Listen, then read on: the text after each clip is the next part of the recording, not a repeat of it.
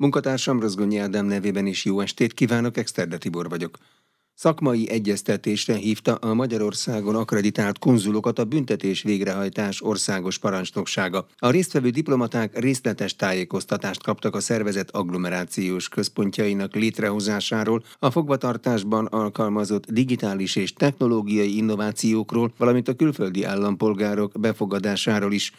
A részletekről Rozgonyi Ádám kérdezte Makula Györgyöt, a büntetés végrehajtás országos parancsnokságának szóvivőjét. Valóban egy ilyen szakmai egyeztetést szerveztünk. Úgy gondolja a büntetésvégrehajtási szervezet, hogy erre nagy szükség volt, hiszen ahogy többször is írtattunk erről, egyre több a külföldi fogvatartottak száma Magyarországon. Ugye több mint 2500 olyan külföldi fogvatartott van most Magyarországon, a hazai börtönökben, akik valamilyen embercsempész vagy embercsempészettel összefüggő bűncselekményt követtek el. Emiatt is részben, illetve más okok miatt is, szakmai okok miatt volt szükség erre a találkozóra, aminek egyébként nagy sikere volt, tehát üdvözölték a, a konzulok, a külképviseletek munkatársai, hiszen van egy állandó együttműködés, szakmai együttműködés egyébként is ezekkel a szervezetekkel, hiszen a külföldi fogvatartottakkal kapcsolatos bármi esemény kapcsán van egyfajta ö, egyeztetés velük. Jól mutatja ezt az érdeklődést, hogy 58 ország képviselője, külképviselőti munkatársa vett részt ezen az egyeztetésen, és itt ugye mindenfajta hasznos információt kaptak tőlünk, de, de tény az, hogy ugye a, a külföldi fogvatartottak nagy száma miatt volt erre különösen szükség. Több mint 2500-an vannak most, ami, hogyha egy átlag börtönnek feleltetjük meg, ez öt magyarországi börtönnek a fogvatartotti létszámát tenné ki. Ugye erről többször is írtattunk, hogy ez a kollégáimnak azért ugye nyilvánvalóan ez a, a illegális migrációból adódó embercsempész tevékenység felderítése kapcsán nőtt meg ez a szám. Nagyon sok országból vannak egyébként fogva tartottak, vannak úgymond egzotikusabb országokból is, tehát néha még az is problémát okoz, vagy jelentős kihívást inkább így fogalmaznék, hogy, hogy tudjunk velük kommunikálni. Nagyon sokan, akik mondjuk egy távolabbi, akár valami egzotikusabb országból jönnek, és nem beszélik a nagyobb világnyelveket, hozzájuk külön kell keresnünk például olyan tolmácsokat vagy fordítókat, akiknek a segítségével tudunk velük kommunikálni. Néha még az is nagy kihívás, hogy beazonosítsuk egyáltalán, hogy milyen nyelven vagy nyelvjárásban beszél az adott fogvatartott. Ez egy nagy kihívás, a kollégáink részére is, nem beszélve arról, hogy különböző ugye, vallási hovatartozásból adódóan például különböző olyan elvárások vannak,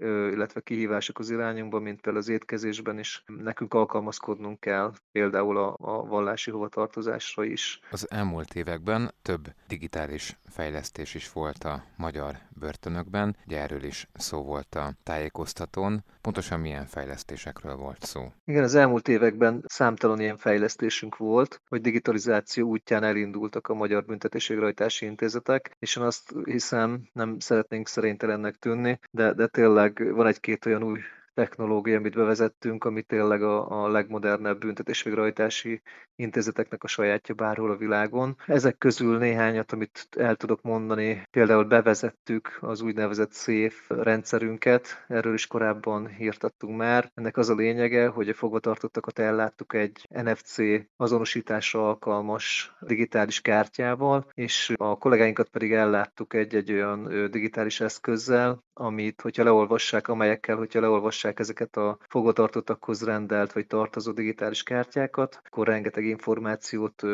megtudnak róluk. Ez nagyban segíti a fogatartás biztonságát. Nem kell ugye olyan nyilvántartásokat vezetnünk, amiket korábban vezettünk, hanem digitálisan, egy-egy ilyen digitális eszköz segítségével rengeteg olyan szakmai feladatot el tudnak végezni a kollégáim, amik korábban egy ilyen hosszas papíron, vagy, vagy számítógéphez kötött adminisztrációhoz volt kötve, de például elindítottuk a Kiosk nevű programunkat is, ami pedig arról szól, hogy egyfajta digitális ügyintézést tettünk lehetővé a fogvatartottak részére. Minden egyes börtönben egy-egy körleten vagy folyosón elhelyeztünk egy-egy ilyen digitális eszközt, ez egy digitális ügyintéző tábla, ahova a fogvatartott oda tud menni, szintén ezzel a NFC csippel ellátott kártyájával tudja magát azonosítani, és ezen belül tud ügyet intézni. Például ugye fogvatartottaknak is van mindenfajta ügyesbajos dolgaik, kérelmeket tudnak ezen keresztül benyújtani, illetve el tudják olvasni a részükre érkezett hivatalos iratokat, tehát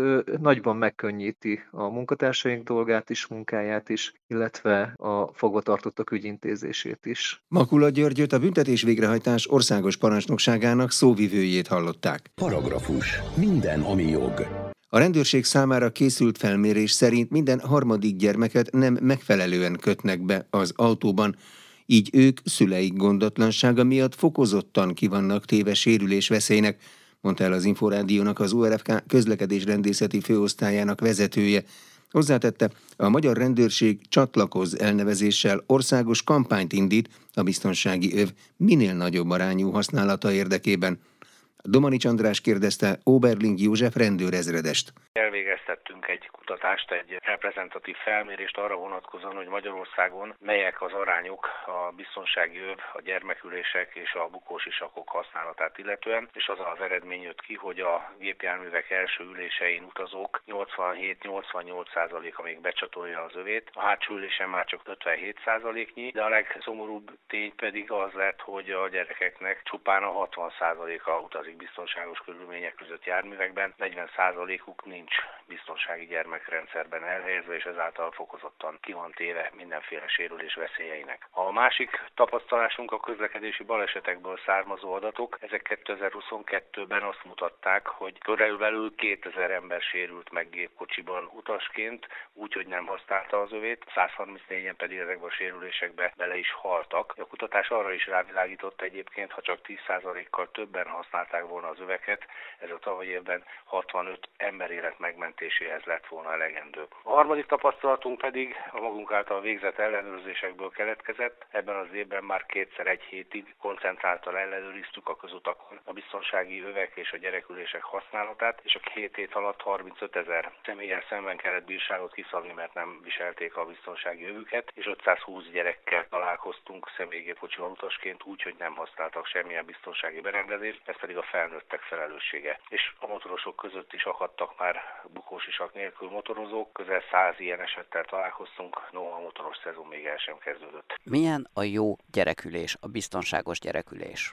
Rögtön leszögezem az elején, hogy a semminél minden jobb. Gépkocsikat jellemzően úgy építették, úgy tervezték, hogy a felnőttek szállítására alkalmasak, és a biztonsági berendezéseiket is így alkották meg. A gyerekek elhelyezéséhez kiegészítő eszközökre van szükség, ennek a leggyakoribb példája a biztonsági gyermekülés. Nagyon fontos, hogy ez a gyerek méretéhez, súlyához igazodó méretű legyen, vagy pedig állítható a gyerek súlyának méretének megfelelően. És az is nagyon fontos, hogy ezt az eszközt a gépkocsiban hogyan rögzítjük. Vannak korszerűbb jármű járművek, amelyekben bizonyos gyerekülés típusok egyszerűen bepattinthatók, és ilyen tekintetben fixen, stabilan állnak a helyükön. Más típusokat az autó biztonsági övével kell rögzíteni. Fontos ezért, hogy a gyereküléshez tartozó tájékoztatót tanulmányozzuk, akár a vásárlás előtt, hogy pontosan tudjuk, hogy ezt a gépkocsiba hogy tudjuk majd jól beleilleszteni, fixen rögzíteni. És gyakori problémaként szembesülünk azzal is, hogy az első ülésen szállítanak gyerekülésben ugyan, vagy babahordozóban kisgyereket, de elfelejtik, elmulasztják kikapcsolni az első elsőüléshez tartozó légzsákot, és ez bizony komoly veszélyt jelent. Amíg kicsi a gyerek, addig automatikusan ugye kell a gyerekülés, de meddig kell a gyerekülés, és mikor ülhet már magasító nélkül is a gyermek az ülésben?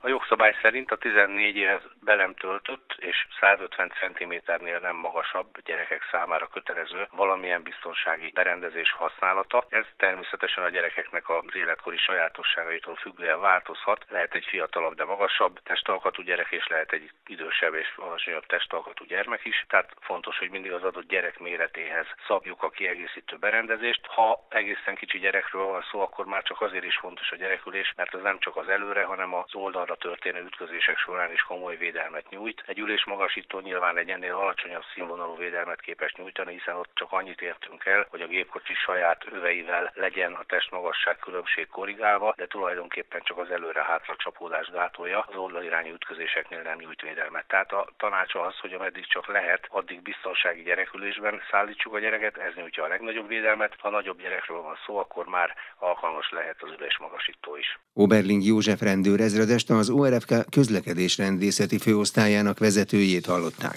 Paragrafus. Minden, ami jog. Közbeszerzési kartelt tárt fel a gazdasági versenyhivatal a Dunai hajós cégek között. Minden résztvevő beismerte a jogsértést, ezért a GVH enyhítette a kiszabott bírságot, mondta az Inforádiónak a versenyhivatal szóvivője.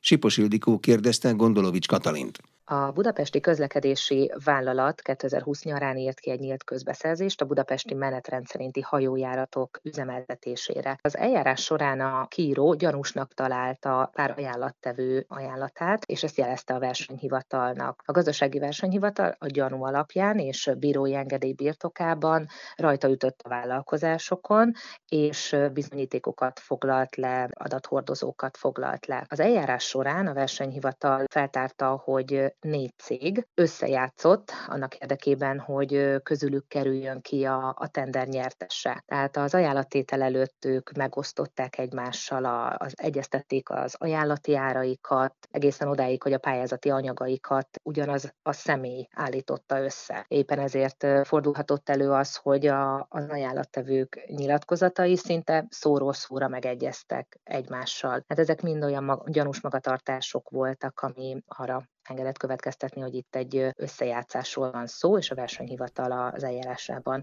ezt be is bizonyította. A versenyhivatal munkájában kiemelten fontosnak tartja a közbeszerzési kartelek felszámolását, hiszen jelentősen megdrágíthatják a közbeszerzéseket az ilyen összejátszások, nagy károkat okozva ezzel. Mekkora bírságot szabott ki a gazdasági versenyhivatal, illetve az ügynek milyen további fejleménye lesz majd? A bírság kiszabásánál a, a versenyhivatal figyelembe vette, hogy a cégek együttműködtek a, a vizsgálat során, egy úgynevezett engedékenységi kérelemmel éltek. Ez azt jelenti, hogy elismerték a jogsértést, és önként szolgáltattak bizonyítékokat a kartelezésre, az összejátszásra a versenyhatóság felé. Ezen kívül megfelelési program bevezetését is vállalták. Hát ezekre tekintettel mintegy harmadával csökkentette a kartel érintett résztvevőinek a bírságát a, a versenyhivatal. Gondolovics Katalint a gazdasági versenyhivatal szóvivőjét hallották. Az Inforádió jogi magazinját hallják, jó estét kívánok, Exterde Tibor vagyok.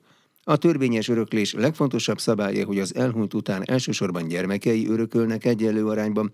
Ha az örökhagyó egyik gyermeke már korábban elhunyt helyébe az ő gyermekei lépnek, ha ilyen nincs, akkor a vagyon csak az életben maradt testvérek osztják el.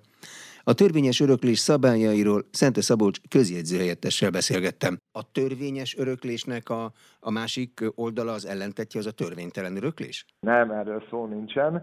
Ugye törvényen vagy pedig végintézkedésen alapuló öröklésnek van helye a magyar jog polgári törvénykönyvnek a szabályai alapján, tehát itt a törvényes öröklés az arra utal, hogy nem végintézkedésen alapul az öröklése az örökösöknek, vagy örökösnek, ha csak egy van. Ugye a főszabályá, ugye mindig is, a, ha a végintézkedést tett az örökhagyó, akkor a végintézkedés alapján, hogyha az érvényes a végintézkedés alapján kellene örökölni az örökösöknek. Ugye annak hiányában, tehát hogyha az örökhagyó nem nyilvánított végakaratot valamilyen formában, akkor ebben az esetben ugye a törvényi szabályok lépnek úgymond az örökhagyó végintézkedés helyébe, tehát maga a jogalkotó mondja hogy ilyen esetekben hogy történik a hagyatéknak a az átszállása az örökösökre. Az ember úgy képzeli, hogy a végintézkedésben, a végrendeletben tulajdonképpen teljesen szabadon dönthet arról, hogy halála után a saját vagyonával mi legyen. Amikor uh-huh. törvényes öröklés van, a polgári törvénykönyv is ilyen teljes szabadságot enged, vagy ott szűkebbek a keretek? Hát a keretek annyiban szűkebbek, hogy a végintézkedésnél sincs teljes szabadsága az örökhagyónak, Ugye itt a tulajdonszerzésnek is lehetnek például korlátjai termőföld öröklésére gondolok például, bár a törvényes öröklés az pont kivétel ez alól, illetve a köteles részi igény is egy korlátja a végintézkedési szabadságnak.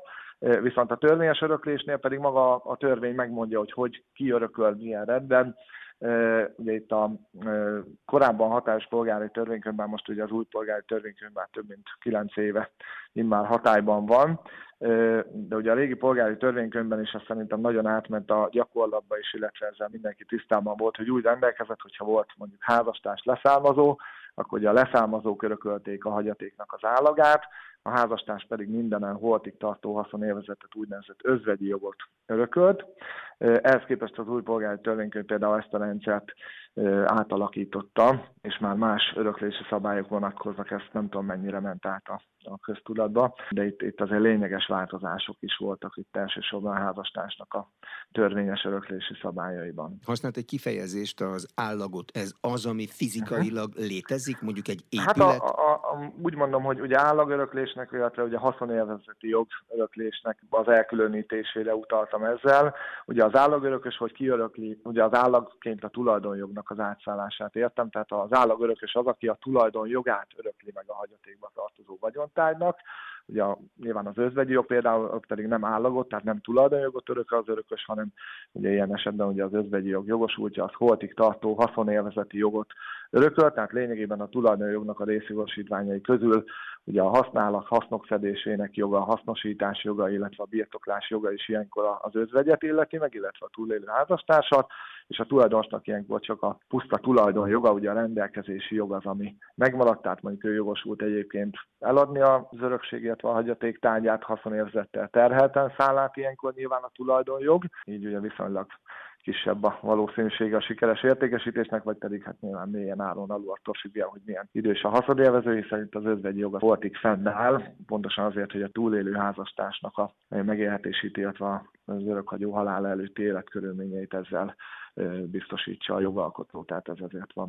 Említette a régi, meg az új, most már kilenc éves polgári törvénykönyvünket. A kettő házastárs öröklési szabályokat érintő rendelkezései között könnyebben megérthető logikai, rendszeri különbség az van? Hát elég nagy különbség van. Ugye, ahogy említettem régen, ugye mindig, a, ugye, ha volt leszámozó, nyilván ugye ez ilyen szempontból vizsgáló, a standard eset az, amikor ugye az örökhagyónak nyilván családja van, gyermekei vannak. Ilyen esetben ugye a régi polgári törvénykönyv szabályi alapján ugye a gyermekek örökölték az állagot, ugye tulajdonjogot örököltek fejenként egyenlő arányban több gyermek esetén, hogyha nyilván nem volt végintézkedés, a házastárs ugye ezen örökölt özvegyi jogot, illetve haszonélvezeti jogot holtáig.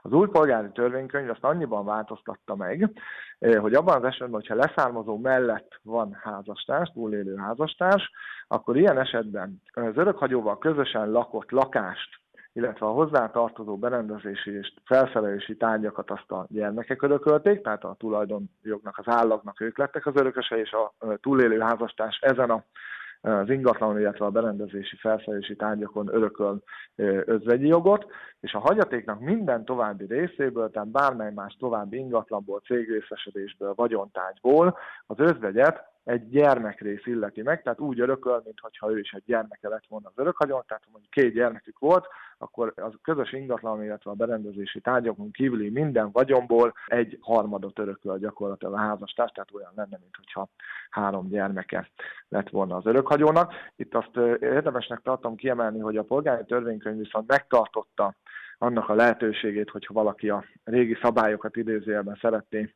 alkalmazni, ugyanis van arra is lehetőség a hagyatéki eljárásban, hogy osztályos egyesség keretében hogy abban állapodjanak meg a, az örökösök, hogy a túlélő házastárs az nem egy gyermekrészt kap a hagyaték többi részéből, hanem azt is ugye állakban ugye a leszármazók, a gyermekek öröklik, viszont akkor a teljes hagyatékra kiterjed ez a holtig tartó haszonélvezeti jog, tehát ez az özvegyi jog. Tehát, hogyha ilyen megegyezés születik, ugye az törvényes öröklés jogcíme marad ettől függetlenül, tehát öröklésként adja át ilyenkor a közvető öröklés jogcímén a, a hagyatékot, viszont ilyenkor ugye értelmszerűen a korábban hatályos PTK-nak a öröklési rendszere tud ilyen esetben is érvényesülni, hogyha ezt a felek kívánják. Nyilván, ha nem, akkor, akkor a normál törvényes öröklés új szabályai azok, amik érvényesülhetnek. Megközelíthető úgy ez a kérdés, hogy az új polgári törvénykönyv a túlélő házastársnak vagy a gyerekeknek ad nagyobb védelmet, mint a korábbi polgári törvénykönyv? Hát én azt semmiképp nem mondanám azt, hogy nagyobb védelmet ad. Nyilván a házastársnak az, hogy haszonélvezeti jogot örököle vagy állagot, ugye az akkor izgalmas, hogy ha, ha mondjuk nem csak használni akarja az ingatlant, hanem akár mondjuk vagy a hagyatékba tartozó valamely vagyontárgyat, hanem mondjuk ő maga is szeretne ezzel rendelkezni. Ugye itt az új polgári törvénykönyvnek, amennyire én ismerem a szabályozási hátteret, többek között az egyik indoka az volt a, a módosításnak, hogy, hogy szemben ugye a, a régi PTK hatály alatt ott ugye a klasszikus családmodell volt, gyakorlatilag azért most is még, még talán ez, ez fennáll, hogy ugye a szülők, gyerekek, a szülők idősek, a gyerekek se annyira fiatalok, és akkor következik be ugye valakinek a halála, itt nyilván a rendszerváltozás utáni társadalmi fejlődéssel, meg egyébként így az ezzel kapcsolatos családi viszonyoknak az alakulásával, ugye most, most nagyon sok élettársi kapcsolat van már, sokaknak nem az első házassága, illetve nem tart ki a halálig. Előfordul, hogy ugye több házasságból több gyermek születik, meg ugye a vállások száma, bár itt, itt azért ez jelentősen csökkent, ahogy én tudom az elmúlt időszakokban, de ettől függetlenül még mindig magas. Tehát a jogalkotó úgy látta, hogy célszerű lehet az, hogy ne az egész hagyatékot terhelje holtig tartó özvegyi jog. Most gondoljunk bele egy példába, hogyha van egy viszonylag idős örökhagyó, egy nagyon fiatal feleséggel, ad abszurdum, nem tudom, legyen köztük 40 év korkülönbség, tehát adott esetben a, a feleség az olyan életkorú, mint mondjuk az örökhagyónak a gyermekei, vagy nagy Isten az unokái, akkor ilyenkor indokolatlan lenne az, hogy a törvényes örököseknek a tulajdon jogát, mondjuk a túlélő feleségnek a haszonélvezeti joga még nem tudom hány évig, tizedik terhelye.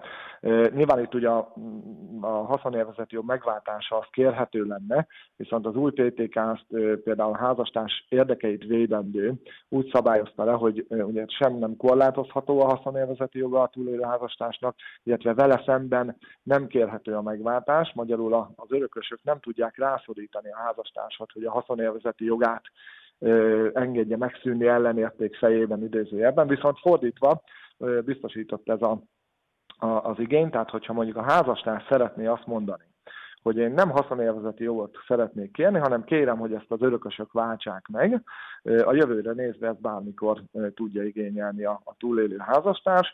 Annyi, hogy itt, hogyha nyilván vita van a felek között, akkor a bíróságnak figyelemmel kell lenni itt a felek méltányos érdekeire is, de egyébként, hogyha nincsen akadálya, illetve a felek akár meg tudnak állapodni, vagy bíróság tud dönteni a megváltás kérdésében, nyilván itt elsősorban az összegszerűségek lehetnek kérdésesek, hogy mennyit ér a hagyatéki vagyon, ez, ez szokott lenni alapvető vita, ugyanis a megváltásra kerülő hagyatéki vagyonnak a, a mértékét az konkrétan megmondja a polgári törvénykönyv.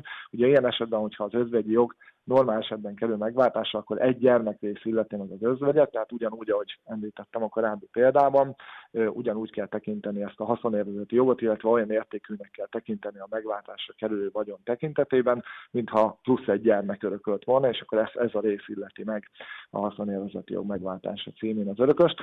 Nyilván ezek a standard szabályok, tehát az ági öröklésnél, ami egy viszonylag kivételes szabályozás, és nem is biztos, hogy a hallgatóknak ilyen mélységig kell ismerni a jogszabályokat. Ez a következő ott, alkalom. Ott, így van, ott például ugye a, az ági vagyonnak az egy harmada illetné meg ugye az ági vagyonból a házastársat, illetve ott több korlátozó szabály is van, hogy a házastársnak az öröklése az milyen irányba mozduljon el, illetve hogy ne, ne, ne sértsék a házastársnak a jogait, de én azt gondolom, hogy a jogalkotó igyekezett úgy megalkotni a szabályokat, hogyha végintézkedés nem marad az örökhagyó után, akkor mindenki megfelelő arányban és méltányos módon tudjon részesedni a hagyatékból, illetve mindenkinek a lakhatása, megélhetése az biztosított legyen, akit a haláleset érint. Szente Szabolcs közjegyző helyettest hallották. Paragrafus. Minden, ami jog. Ismét hírek következnek, utána folytatódik az Inforádió jogi magazinja.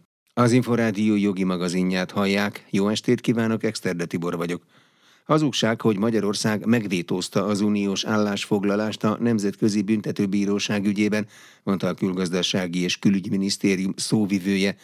Vacolai Máté közölte, hogy Magyarország tudomásul veszi a Nemzetközi Büntetőbíróság döntését, azt nem kívánja kommentálni, és nem emel kifogást egy esetleges nyilatkozattal szemben.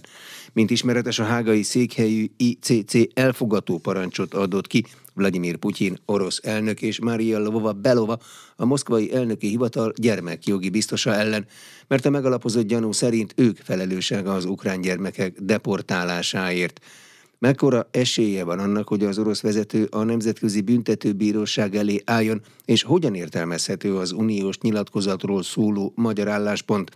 Herceg Zsolt erről beszélgetett Tóth Norbert nemzetközi jogásszal. Állandó nemzetközi büntetőbíróság létrehozása először a 19. század végén merült fel a 1870-71-es porosz-francia háborút követően, de nem sikerült ezt megvalósítani. Másodszor az első világháború után próbálták meg a Versailles szerződésbe bele is írták felelősségre vonni a háborúért Vilmos császárt, ezt sem sikerült megvalósítani, és akkor a második világháború után a katonai törvényszékekkel vontak felelősségre német, illetve japán háborús bűnösöket, de ez a két bíróság, ezek eseti bíróságok voltak, miután elfogytak a háborús főbűnösök, nyilván megszűnt ezeknek a bíróságoknak a működése, és akkor a 90-es években a délszláv háború miatt újra felmerült ez a kérdés. Végül létrehoztak egy eseti törvényszéket, szintén hágai székhelye, ez a volt Jugoszlávia területén elkövetett háborús és egyéb bűncselekményeket vizsgáló törvényszék volt, majd a ruandai népírtás miatt létrehoztak egy másik törvényszéket a tanzániai Arusában, ami a ruandai népírtással kapcsolatos ügyeket vizsgálta, és akkor végül 1998-ban a római statútum aláírásával sikerült ezt a Nemzetközi Büntetőbíróságot is létrehozni, amely viszont már állandóan működik, nem egy adhok eseti törvényszék. 2002-ben lépett hatályba a statútum, és onnantól kezdve elkövetett háborús bűncselekményeket, emberiességelni bűncselekményeket, népírtást, illetve agressziót vizsgálhat, és ezekben a kérdésekben dönthet. Abban az esetben, hogyha a joghatóságát meg tudja állapítani konkrét ügyekben, és a joghatóság pedig azt jelenti, hogy adott ügyben joga van eljárni a bíróságnak. Ugye sok ország esetében ez a joghatóság ez nem gyakorolható. A konkrét ügyben gyakorolható ez a joghatóság? Elfogató parancsot adtak ki Vladimir Putyin orosz elnök ellen, illetve a moszkvai elnöki hivatal gyermekjogi biztosa Maria Lova Belova ellen. Abban az esetben, hogyha ez egy nagyobb háborúvá eszkalálódna, amit ugye senkinek nem kívánok, meg magunknak sem, Oroszország katasztrofális veresége esetén fordulhatna szerintem elő az reálisan, mint a második világháború után Németország feltétel nélküli megadását követően, hogy orosz vezető politikusokat nemzetközi büntetőbíróság felelősségre vonjon reálisan. Tehát Oroszország nem részese ennek a római statútumnak, tehát a Nemzetközi Büntetőbíróság elé nehéz orosz állampolgárokat, meg oroszokat vinni, de ugye itt ebben a konkrét ügyben azt teszi ezt lehetővé, hogy bár Ukrajna sem részese ennek a római statútumnak, de 2013. november 21-től kezdve elismerte a Nemzetközi Büntetőbíróság joghatóságát Ukrajna a saját területén történt háborús, emberiességgel, népírtás, stb. bűncselekmények esetében, és ugye ebben a konkrét ügyben arról van szó, hogy ez a háborús bűncselekmény, amivel gyanúsítják Vladimir Putyint, illetőleg az orosz gyermekjogi biztost, ezek részben Ukrajna területén valósultak meg, tehát Ukrajna területéről vitték át ezeket a gyerekeket, Ukrajna területéről származó gyerekekről van szó, és ugye ezt teszi lehetővé azt, hogy a bíróság ebben a konkrét ügyben eljárjon. Az Európai Uniónak lenne egy nyilatkozata a Nemzetközi Büntetőbíróság ügyében. Az első hírek arról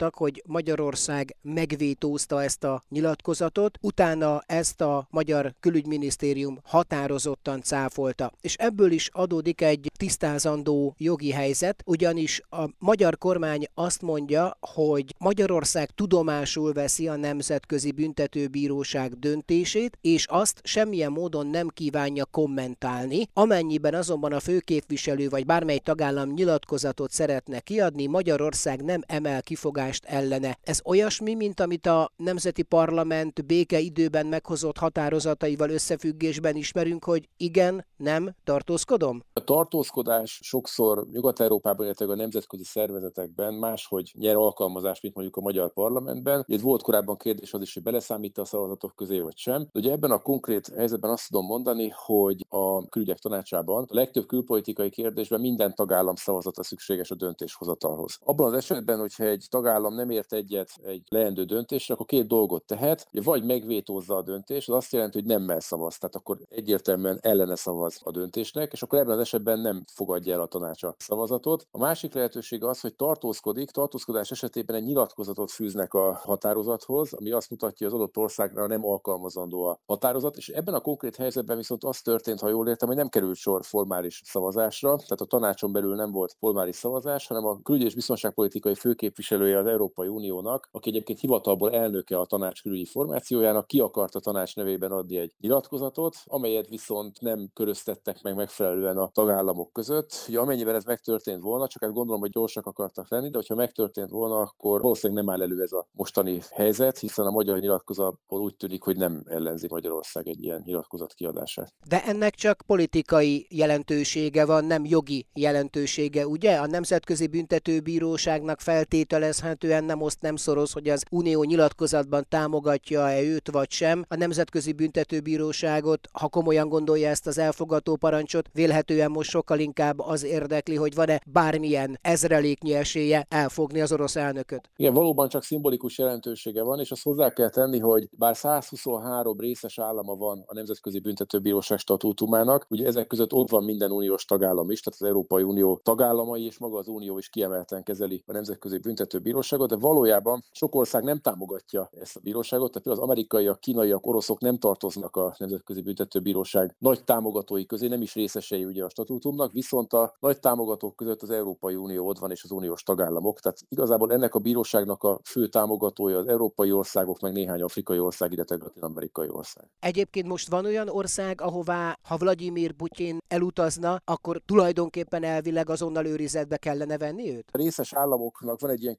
kötelezettsége elvileg, bár lehetne kiskaput találni, de a Nemzetközi Büntetőbíróság eddig ezt a kiskaput rendre bezárta minden hasonló helyzetben. Tehát, hogy nem Vladimir Putyin az egyetlen vagy első államfő, akit ez a bíróság ilyen letartóztatási parancsal próbál kézre keríteni. Volt szudáni elnök Omar el Bashir például ugyanebben a cipőben jár, vagy korábban kiadták az elefántcsontparti elnököt ennek a bíróságnak. De a lényeg az, hogy a hírek szerint állítólag BRICS csúcs lesz valamikor a dél-afrikai köztársaságban, és Dél-Afrika részese ennek a statútumnak, tehát elvileg neki ki kellene adniuk adott esetben Vladimir Putyint, viszont ugyancsak Dél-Afrika volt az az ország, amely 2015-ben egy hasonló helyzetben nem adta ki a területére látogató szudáni elnököt, és akkor ezt a Nemzetközi Büntetőbíróság nehezményezte. Ennyi, hogy nehezményezte? Az ugyan nagyon nem rendíti meg az adott országot. Annyi, hogy hoztak egy határozatot erről, hogy Dél-Afrika megsértette a Nemzetközi Büntetőbíróság statútumából fakadó kötelezettséget, ki kellett volna adnia a szudáni elnököt. Ezt elmulasztotta, és akkor igazából a részes államok közgyűlése elé került az ügy, illetve a biztonsági tanács elé, de megállt itt az ügy. A dél-afrikaiak bejelentették egyébként, hogy kilépnek a Nemzetközi Büntetőbíróság statútumából, aztán végül is visszakoztak. Most újra úgy tűnik, hogy egy ilyen helyzetbe kerülnek. Politikai következményei voltak csak ennek. Ahogy a mostaninak is legfeljebb csak ilyenek lehetnek, hogyha a realitás talaján maradunk, ugye? Igen, tehát politikai nyomásgyakorlás az, ami érheti szerintem az országot adott esetben. Egyébként korábban Djibouti is volt ilyen helyzetben, vagy Uganda, tehát van azért precedens már arra, hogy egy körözött államfőt ne adnak ki országok, de ez akkor nemzetközi jogsértést jelent. Tóth Norbert nemzetközi jogást hallották. Paragrafus. Minden, ami jog.